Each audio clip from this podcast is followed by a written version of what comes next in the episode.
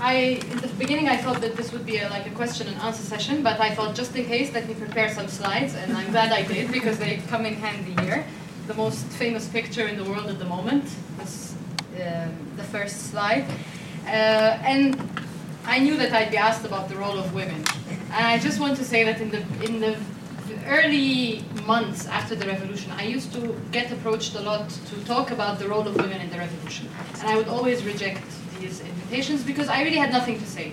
There was, I, it wasn't, it wasn't any different, I mean, than the role of men. I mean, women and men were Egyptian citizens in the square, acting as Egyptian citizens. There was no difference. There was no difference between women and men, rich and poor, urban, rural. We were all one. And that's why I felt it was redundant, really, for me to go to conferences to speak about the role of women. Now it's different. Um, and I'll, I'll, take you across some slides, maybe to shed some light on why now it's, uh, it's a bit different. Um, as, as I said, it's not working. Okay. So as I said, that women were very much there. I mean, they they got injured, as we can see here. They got uh, killed. Sally Zahran, this is uh, one of the martyrs of the revolution we, we know of many, many cases of such injuries and killings, and there's a lot more that we don't know. And that's why, I mean, you couldn't differentiate between women and men. They were standing side by side against the regime during those 18 days. There was a lot of barriers uh, that were broken, barriers of fear, as we see here. This is a young woman screaming at a police officer in his face. So it's not just uh, uh, here, this picture is not just defying power, but it's also defying patriarchal power. And not much was being made out of it because we had other goals. You know, we had a bigger dream, not just patriarchy. So, uh, as I said, several barriers were broken barriers of fear, but also barriers of love. And, um, and yes, actually. And to see this in the middle of the street in Egypt is unthinkable. A woman kissing a man, even if it's her son. It's a bit, for those of you who go to Egypt often would know that it's a bit difficult to see kissing on the street. So, as I said, many barriers were broken. And I, I took this picture with my own mobile phone. I'm sorry it's a bit hazy, but if you, if you look at this woman dressed in red, she's wearing a cross, hugging a woman wearing a niqab. Previously, we would have never dreamt of something like this. Is a Tahrir Square. The building behind us is the American University uh, in Cairo building, uh, which there were allegations that the security forces uh, went up there to shoot at us. So uh, this is a very vulnerable spot where they're sitting. Um, so yeah, I want you to remember that picture. Uh, because at the end of the presentation, we might need to refer back to it. Now, Mubarak leaves, uh, and less than a month later, we have 8th of March, International Women's Day, and by that time it becomes very clear that women, as typical with all revolutions and liberation wars, are quietly excluded from the processes that follow. So uh, a committee, a constitutional amendment committee was formed, no women. We have, a, we have some heavy constitutional experts who are women, they weren't included. Cabinet, a cabinet was formed, women were not included. it becomes very obvious to us that, okay, maybe it was a beautiful 18 days, but maybe we need to look differently at things and we need to go to the square as women. So we decided to go to Tahrir Square in the 8th of March, um, International Women's Day, and as you see here in this picture, there's a very calm conversation going on. uh, the man telling her, sister, you, your place is at home, and she's telling him, brother, I have a place here. I have to make it clear that um, by coincidence, this picture has a bearded man. But the majority of those who showed up, there were a big group of thugs who showed up that day, uh, they were not bearded. Uh, I need to make that clear in this picture. Um, at the end of the day, we were harassed, we were beaten, we were chased away by a group of thugs. Until today, we don't know who these are. Uh, but we start seeing a systematic attack on women. In the 18 days, not once did we hear of a, of a harassment uh, case against an Egyptian woman. Of course, we all know about the Lara Logan case that happened on the final day. Um, but we start seeing harassment in the square, which wasn't common at all. We start seeing the, the uh, targeting from the police forces and from the military forces towards the women to beat them, brutally beat them, humiliate them, sexually attack them. And we started hearing about virginity tests. Samira Ibrahim, uh, she is one of the several women who got picked up from Tahrir Square, brutally attacked by the military, and subjected to a virginity test. Uh, of course, a, a, male doctor conducted this virginity test on her. Uh, he's a military doctor, and he got acquitted in, uh, in uh, the military court. She is a very brave young woman because for you to file a court case in Egypt on something like this, it's very shameful. She would have to pay a price for a very long time, but she didn't care. She, she still filed the case in a civilian court and in the military court. Of course, the military court, hopeless. The guy got away with it. In the civilian court, the best the judge can do was to prohibit the army from now on to ever conduct virginity tests on women, anyone in their custody. And that in itself was an indication that the judge saw that the military did do that, contrary to their lies and allegations that they didn't. But because of the law, his hands were tied. That's the best he can do. Um, the army's brutality started to become very, very apparent across time.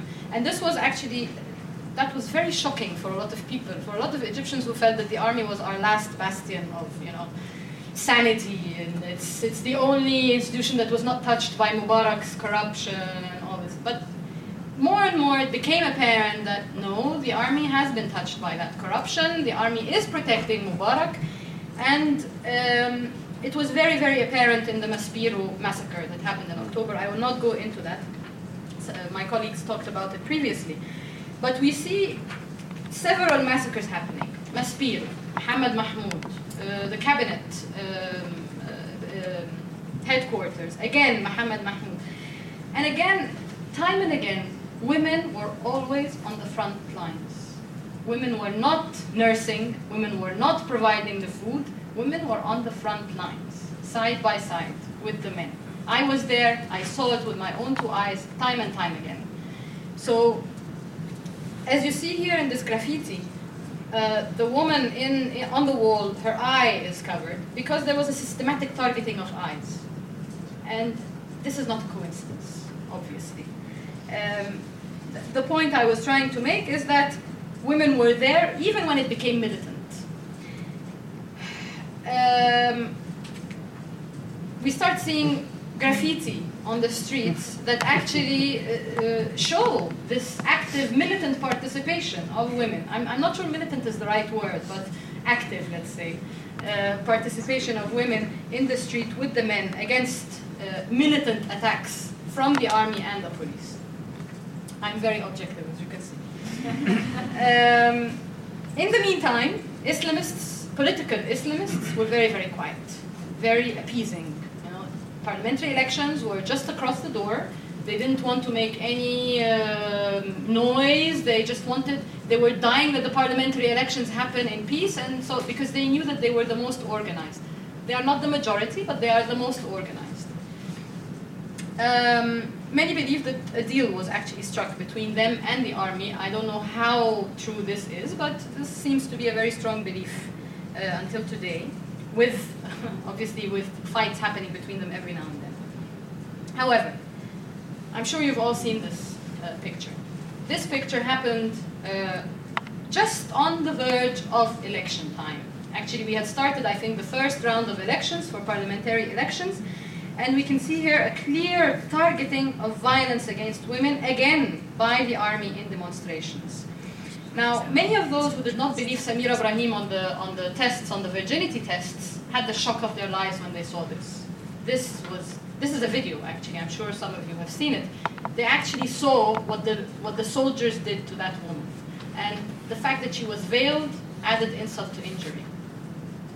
Um, there, is, there is something about the woman's body that was a red line that the army crossed. They have been crossing it forever, but this time they were caught doing it. And this created a huge uproar. A few days later, we witness what I would call a turning point in the history of women's activism after the revolution. Women started to answer you, Mazna, women started to see themselves as a category. Uh, I don't know if this is a good or bad thing. I wished it didn't have to happen, but it's what happened. You, so this, this demonstration, eh, it doesn't look very big, but it was actually huge. Thousands of women went to the streets. We start seeing women here in this demonstration. It, it looks as if it's not that big because they were going around downtown. And you see, they're very organized. They left a lane for the cars to pass by. but of course, no cars there to pass. You know, very angry women chanting very loudly against the military. You don't want to mess with them.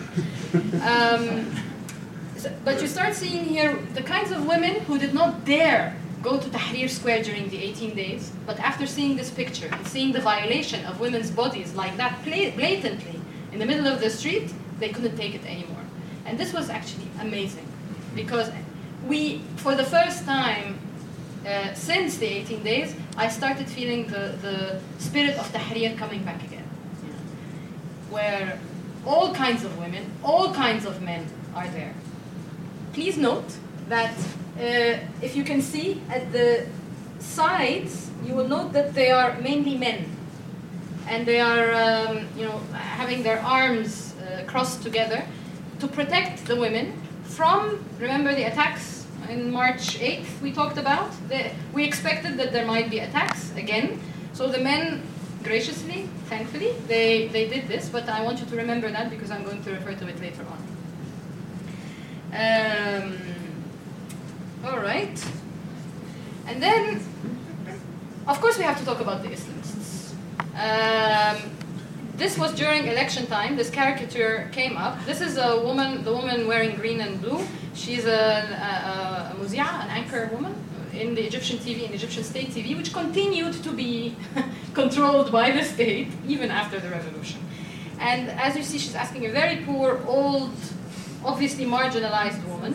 And she's asking her, um, Mother, aren't you afraid if the Islamists come to power? If they, they would ban the bikini?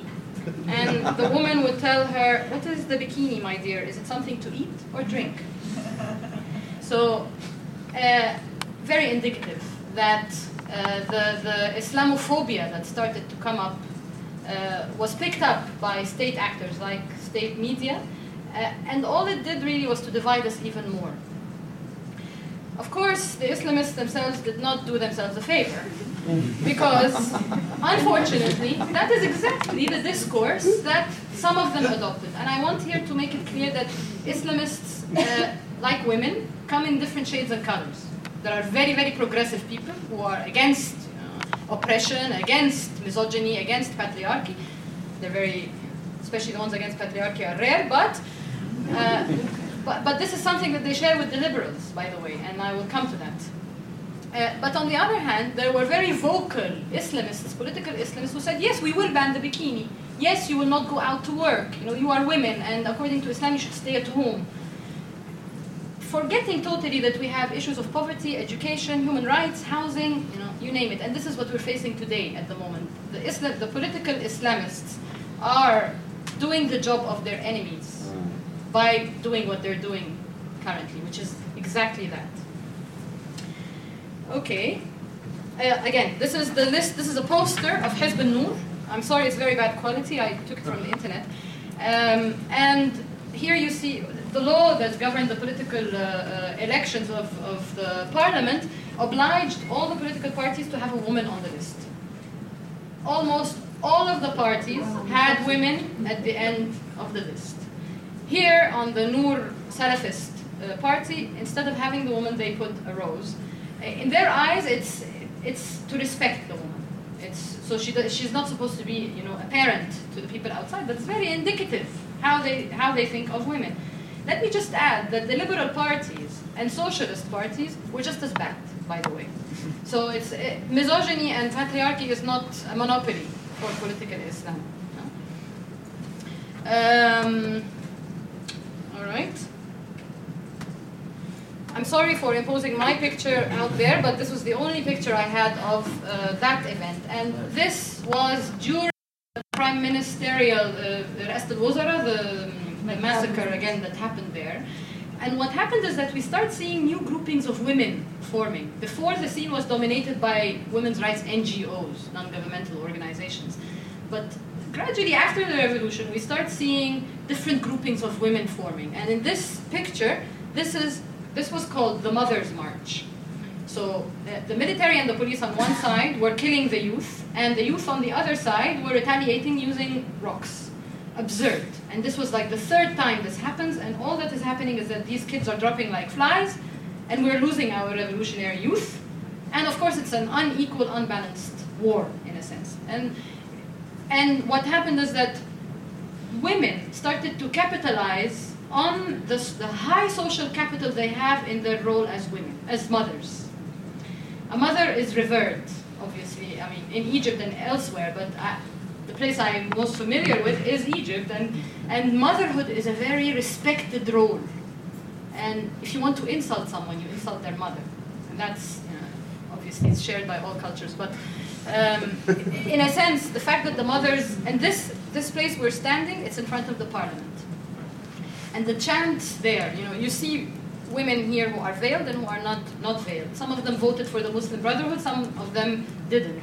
But the chants against the Muslim Brotherhood, who dominated parliament, were amazing. People started, uh, the women themselves started to realize the threat that is being posed to them. Uh, I'm about to finish. Okay. Yeah. This is a picture from March 8th, 2012, this year.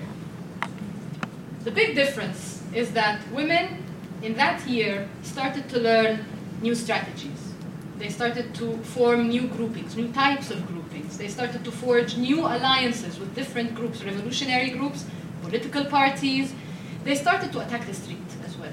You know, I remember there was a very, uh, many years ago, Heba and I were part of a group called the Shara Alana, The street is ours. And it was always. I just wanted to point that, that Sarah is a young Muslim sister. Yeah. It's interesting. Yes, exactly. Again, because again, you see here in March 8th, 2012, more and more women hitting the street. Again, very different backgrounds, very different ideologies, some of them non politicized, some of them mothers who didn't even think that they had a political streak in them. Um, and no one dared to touch us this year. And I want you to look where the men are. This year we decided, thank you very much, we appreciate the men's concern, but we can protect ourselves very well. And we organized and we had scenarios for when uh, an attack would happen, what we as women would do, maybe with the help of men, but it's not necessary. So again, see, things are changing gradually, and we are learning from our mistakes. We are still committing mistakes, but at least we are learning from them. Um, okay, the one before last. This is again another one from March 8th, uh, 2012. Two weeks ago, we had another massacre in Abbasiyah. Uh, and I call it a massacre because the, difference in strength and military uh, ammunition is just totally unbalanced. And innocent people die, and even if I mean, it, it started by the Salafist youth uh, organizing a sit-in to defend their uh, candidate, Hazem Salah Abu Ismail, who was kicked out by the presidential committee because he did not qualify for certain reasons. Even if you disagree with their politics, these people were having a peaceful sit-in. They were attacked by the army. They were killed in cold blood by the army. Um, and again, women were there not just as nurses, but also as combatants. And I want you to see what this woman is wearing. She's wearing a niqab. And she's holding a gas canister and throwing it back at the attackers. Um, finally, this is my final slide, and this is a graffiti stencil. Uh, and graffiti has been one of the new strategies that women have been adopting. If you're interested, go to Facebook, and search for graffiti harimi. There's, there's a, a group that has formed that ha- is hitting the streets in Cairo now and elsewhere outside of Cairo, uh, painting the walls with graffiti that pertains to women, women in the revolution. We, we see new, um, new forms of organizing and new strategies of being in the street by younger women. And what this, this stencil, it's a graffiti stencil, says, it, it shows you a woman wearing the niqab, a woman wearing the veil, and a woman who's not wearing either And underneath it says, ما تصنفنيش. Don't stereotype me. Because at the end of the day, I as a woman, not wearing a veil or wearing a veil, wearing a niqab or not wearing a niqab, it became apparent to me that today I am under attack. Whether it is from political Islam, whether it's from the so-called secular army, and I'm afraid to say whether from the revolutionary youth themselves sometimes. So I do have a summary, but I will I will keep it to the very end. I will leave it at here, um, and maybe if you have further questions, I'll address. Thank you very much.